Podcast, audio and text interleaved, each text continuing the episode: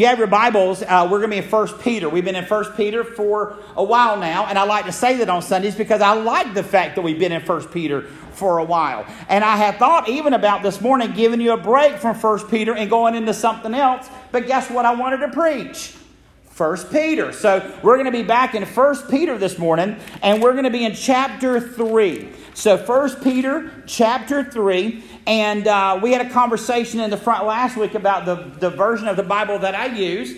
And so I either will preach generally out of the New King James Version or the ESV. Those are the two versions that I generally preach out of. Right now I'm in the ESV. And I do try, Tommy and I talked about this one time. I try as I read the scripture to give you the reference point so that if you get lost in that, you can figure out where we're at. Uh, I know even with my version, I'll try to follow a preacher that has a different version, and sometimes I'll even get lost through that. So I'll be in the ESV this morning, and uh, we're going to be in First Peter. Now, just to review, I know I do this every week, but I love to do the review. I guess it's just the teacher in me. But we have to understand again, as we come to this scripture, who the audience was and what Peter was trying to do. Uh, the audience of this letter um, was basically all those that had been dispersed, that had been sent out because of their faith in Christ. They were under extreme persecution. They had lost everything that meant anything to them. And so they're out there, and in Peter's love for them and in the leading of the Holy Spirit, Peter wrote this letter to encourage them and to also give them instruction.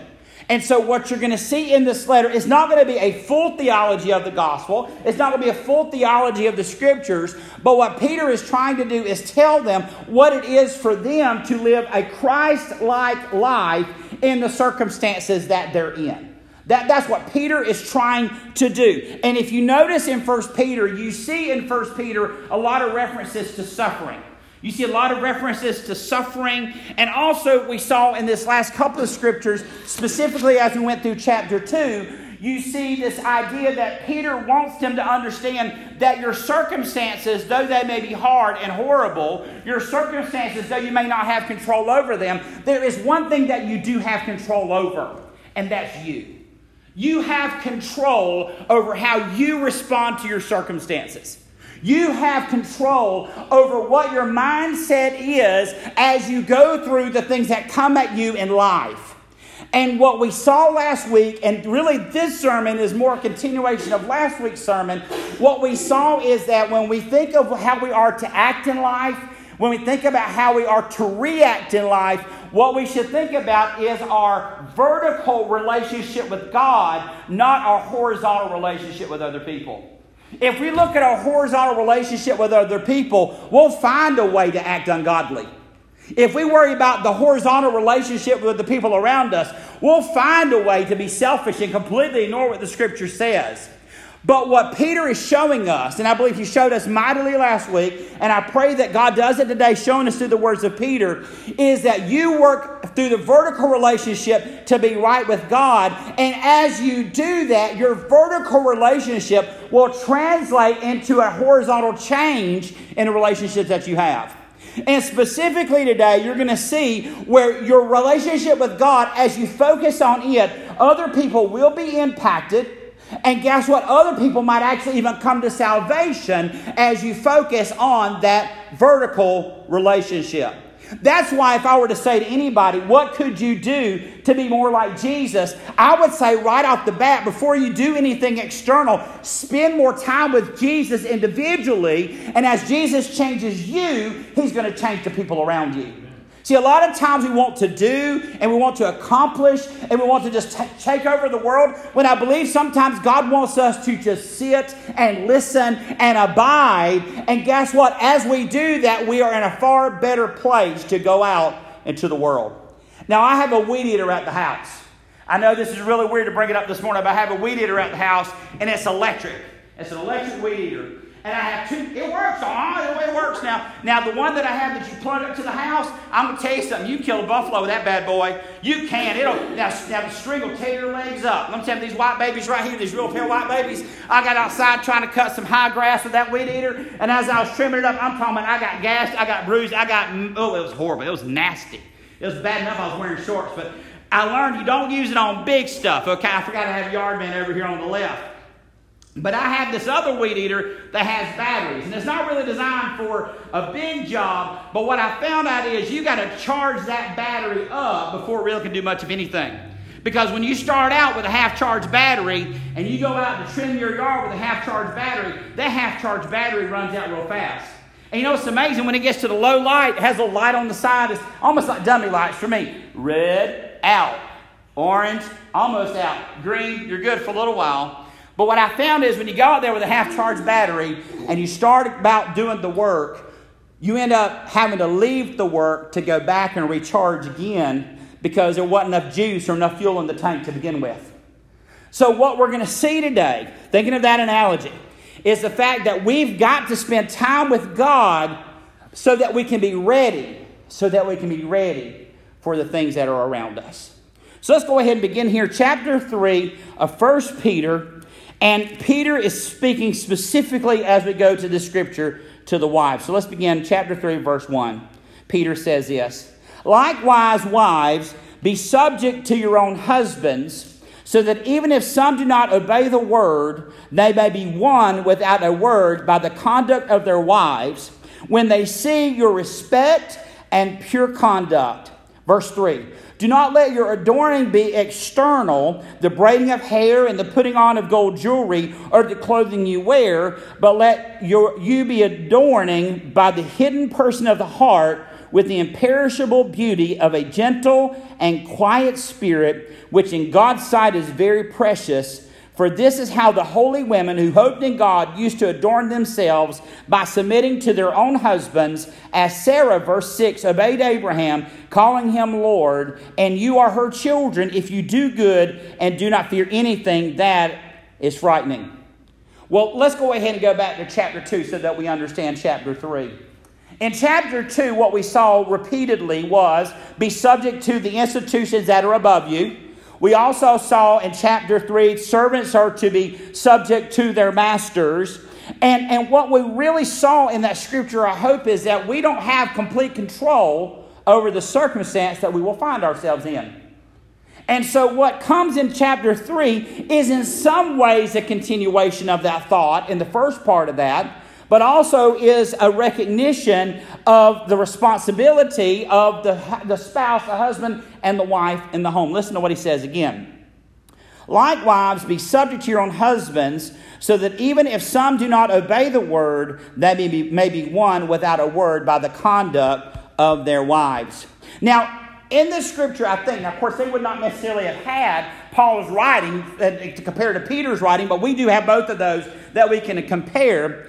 I want to go just briefly to the book of Ephesians and just share briefly what Paul says about wives in his scripture or in his letter. It says, Wives, submit to your own husbands as to the Lord, for the husband is the head of the wife, even as Christ is the head of the church, his body, and is himself its Savior. Now, as the church submits to Christ, so also wives should submit in everything to their husbands.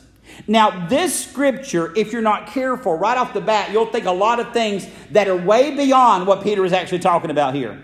Um, I've done enough weddings at this point, heard enough people speak, that a lot of women don't want to hear about this notion of headship or this notion of the husband being respected in the home or the husband being uh, the, having to submit to the husband. But what we see in this scripture is a glimmer, okay, follow with me now, is a glimmer or just a, a pale image of how God intended it to be before sin entered the picture.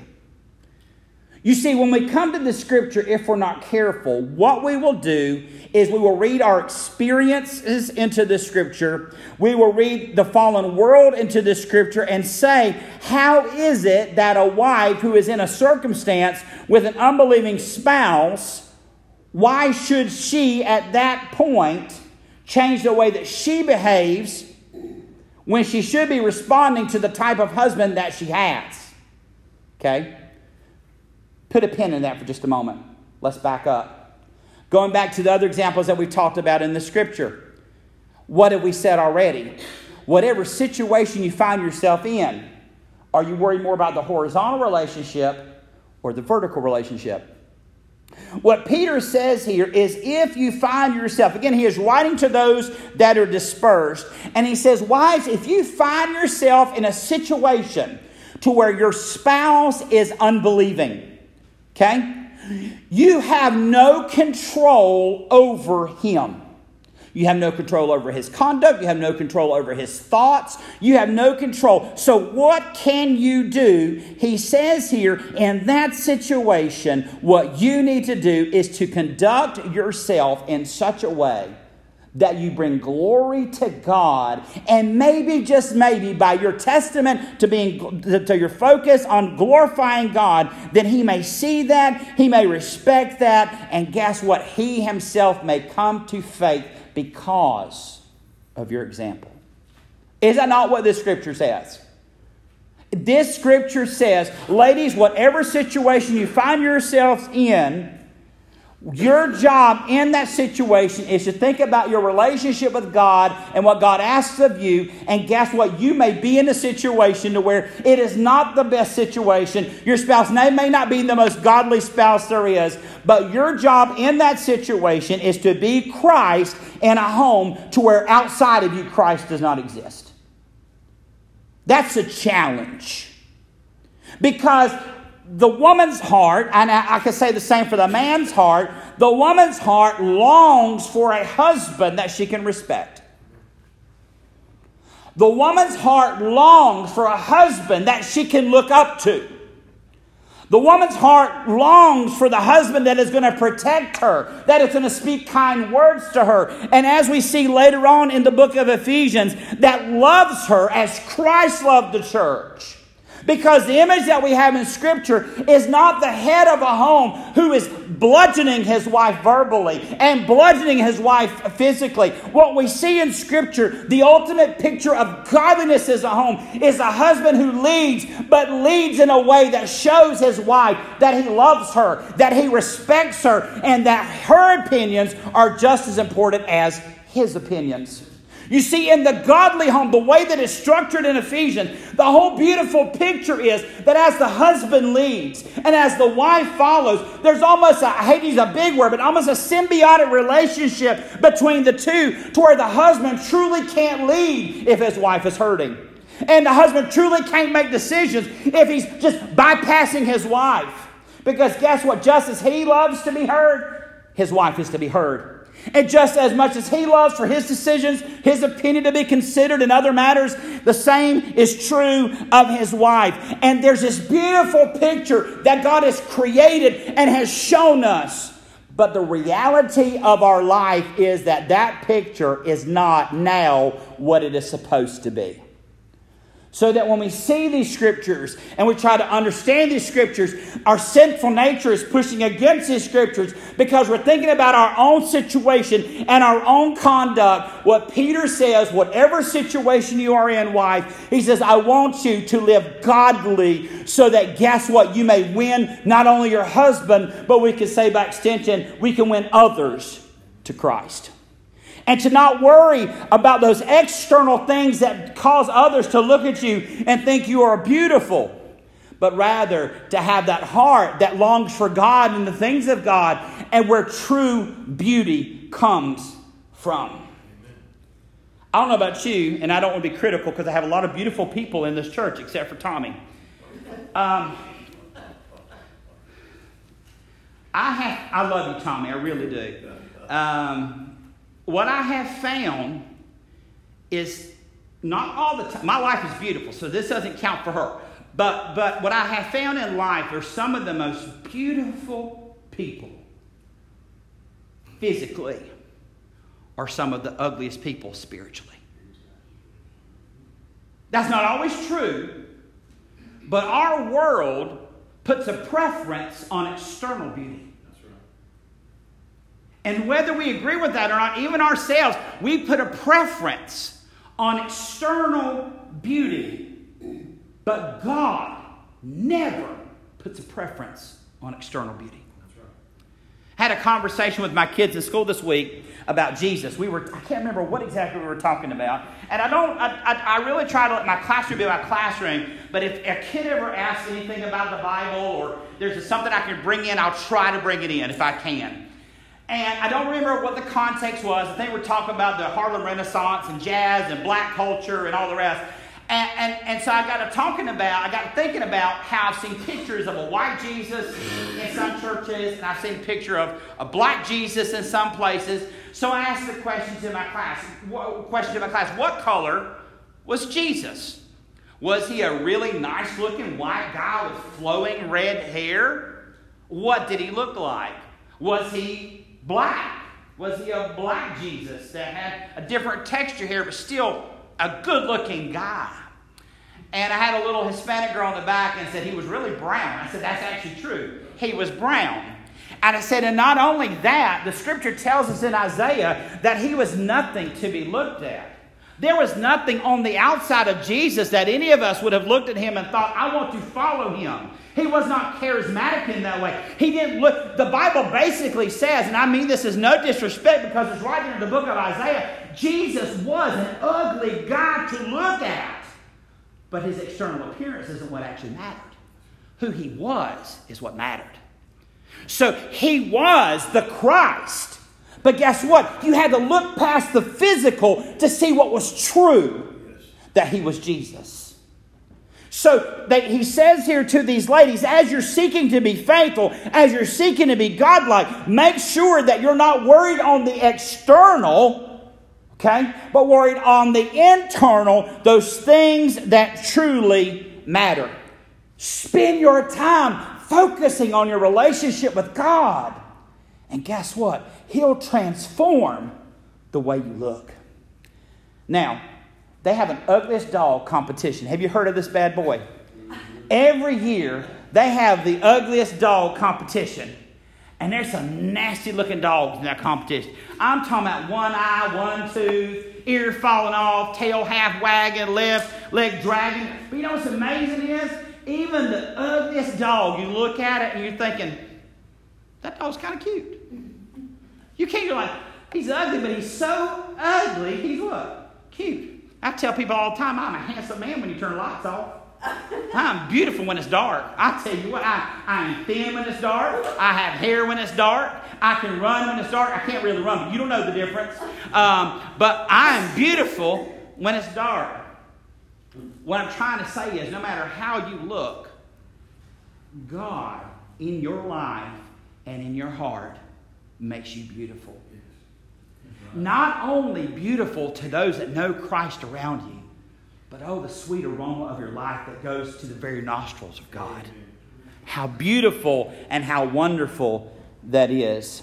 He says in verse 5 For this is how the holy women who hoped in God used to adorn themselves by submitting to other husbands, as Sarah obeyed Abraham.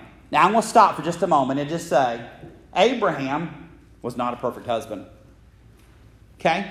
We see that scripture and we think, oh, that's true. But even Abraham himself was not a perfect husband. What did he do when he was scared of the Pharaoh? He said, This is not my wife, this is my what? Sister. And allowed her to go. She trusted him. She trusted him. He wasn't perfect. But I believe what this scripture speaks to is the fact that Sarah, she wasn't perfect either, okay? But Sarah, for all her faults, and Abraham, for all his faults, Sarah genuinely wanted to be right with God and how she treated her husband. Despite his failures, despite his just ignorance sometimes, she wanted to be faithful. And here's what's amazing despite that fact, both of them were used mightily for God. You see, God works through imperfect people.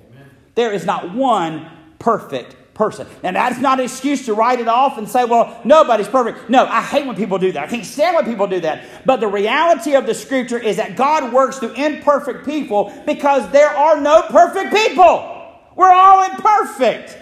And yet God can do some amazing things. What did Jesus say to the disciples? I believe what Jesus said to the disciples, or it might have been Paul. I'm trying to think right off the bat when they came and they were talking to him about the fact that other people were prophesying in the name of Christ and casting out demons. The, basically, the, the, the, the, uh, the response was, the gospel's getting out there, okay? The gospel's getting out there. There are preachers today that are preaching just for money. They're preaching just for exposure. They're preaching just to fill their pockets. But guess what? As they're speaking the word out there, God is using the word, even through imperfect people with imperfect motives. There are people that are dying and going to hell that are using the Bible for other purposes. But as the word goes out, people's lives are changed.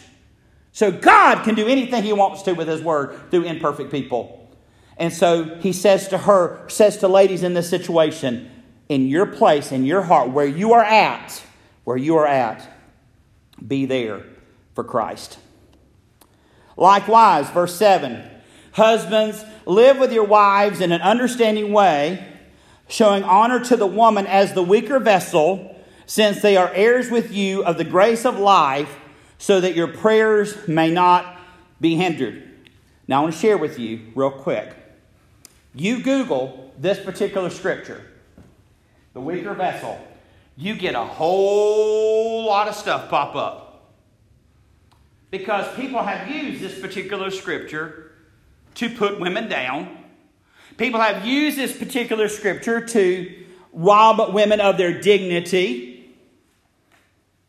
But I want you to listen. I, I found something that I want to read to you that I think really speaks to this. And I, I want to make sure that you hear it the correct way. So I'm going to read to you what I found. This is from Ligonier Ministries, and I think this really speaks to this. They say, We read in 1 Peter 3 7 that husbands are to live with their wives in an understanding way, honoring them as the weaker vessel in the relationship. But what does Peter mean when he calls the woman the weaker vessel? We must note that Peter does not have in mind here the idea that women are somehow inherently lesser than men spiritually. So, first thing right off the bat, when it says the weaker vessel, we're not saying they are less Christian or less favored in God's sight. Okay? As the rest of the verse explains, wives are co heirs with their husbands of the grace of life. When Peter speaks of the woman as the weaker vessel, he likely has several things in mind. First is the idea of physical weakness, since generally speaking, and I will say there are some women out there who could flat out tear me up. Okay, I understand that. I've seen them on some of those wrestling shows. I've seen them on the, the, the fighting shows. There are some women out there that could whoop me and just plant me on the ground. Okay, I understand that. So listen what he says though. Generally speaking, men are physically stronger than most women and could use their strength against their wives. Secondly, Peter may also have been, without endorsing this view, responding to the idea that women in his day were viewed by much of the society as weaker in dignity than men. You have to realize, too, also at this time, the woman had no rights. And also, there was no respect for the woman in the home or the wife in the home. He says, unfortunately, the continued objectification of women in our own society testifies that this remains an implicit assumption for many people even today. And finally, Peter may also be speaking of women having lesser authority in the marital relationship. And this is how they finish this summation. Considering these emphases, Peter recognizes that it can be tempting for husbands to exercise their authority in a cruel and demeaning way. Therefore, in keeping with the biblical teaching on the dignity of both men and women, he calls husbands to honor their wives as their weaker vessel. Far from taking advantage of their own physical power, objectifying their wives, or using their authority in a cruel or demeaning way, husbands must instead respect their wives and exercise leadership lovingly and considerately. And when this is done, the prayers of the couple are not hindered. Basically, this just as we see from Paul in Ephesians. If you structure that home in a godly way, then godly things are going to happen in your marriage. Is it going to be perfect? No. Are you going to struggle with sin and, and, and, and, and, and selfish? Yes. But again, we're focusing on that vertical relationship of making sure wherever we're at, whether we are in our home, in our workplace, or any other place, we want to make sure that we are being a testament and a testimony to the greatness and the goodness and the mercy of Christ. And I would say in closing, going back to this particular scripture, and I would say that this would probably apply to all of these, but we'll leave it as it is when it speaks to husbands, so that your prayers may not be hindered. There is, um, there is an event that um, I get an opportunity to go to once or twice a year. And at this event, the men in the room have an opportunity to pray a prayer of repentance about the way that they have treated the women in their lives. And I can, I can speak as a husband and a dad, and as a son, as a grandson, as a nephew. I, I really wish that I could say that I've always been the kind of husband and father and leader that I needed to be. I don't know about you. Have you ever spoken out in anger? Have you done things for selfish reasons?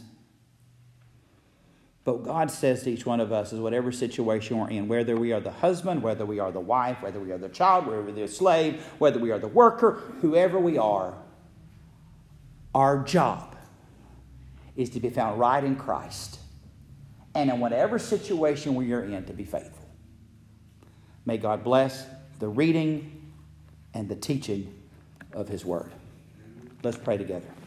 God, we thank you that you are so gracious that you can take the mess that we've made as husbands and as wives and as parents, as grandparents, God, that you can take that mess and not only as we repent, will you forgive us of that mess, but we can still see a little bit of how it's supposed to be when we're faithful to you.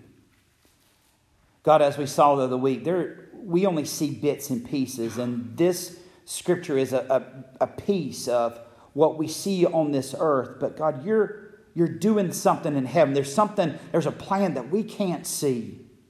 But our individual part is to be found faithful where we are at. So, God, I pray during this time of invitation, if we need to repent, that we would repent. God, that if we need to celebrate, that we can celebrate. But, God, either way, that we can really think about what it means to be found faithful in our vertical relationship with you and ask the honest question are we impacting the people around us horizontally? Because if we're not, we need to focus back on our relationship with you. God bless us during this hymn we ask. And it's in Jesus' name we pray together. Amen.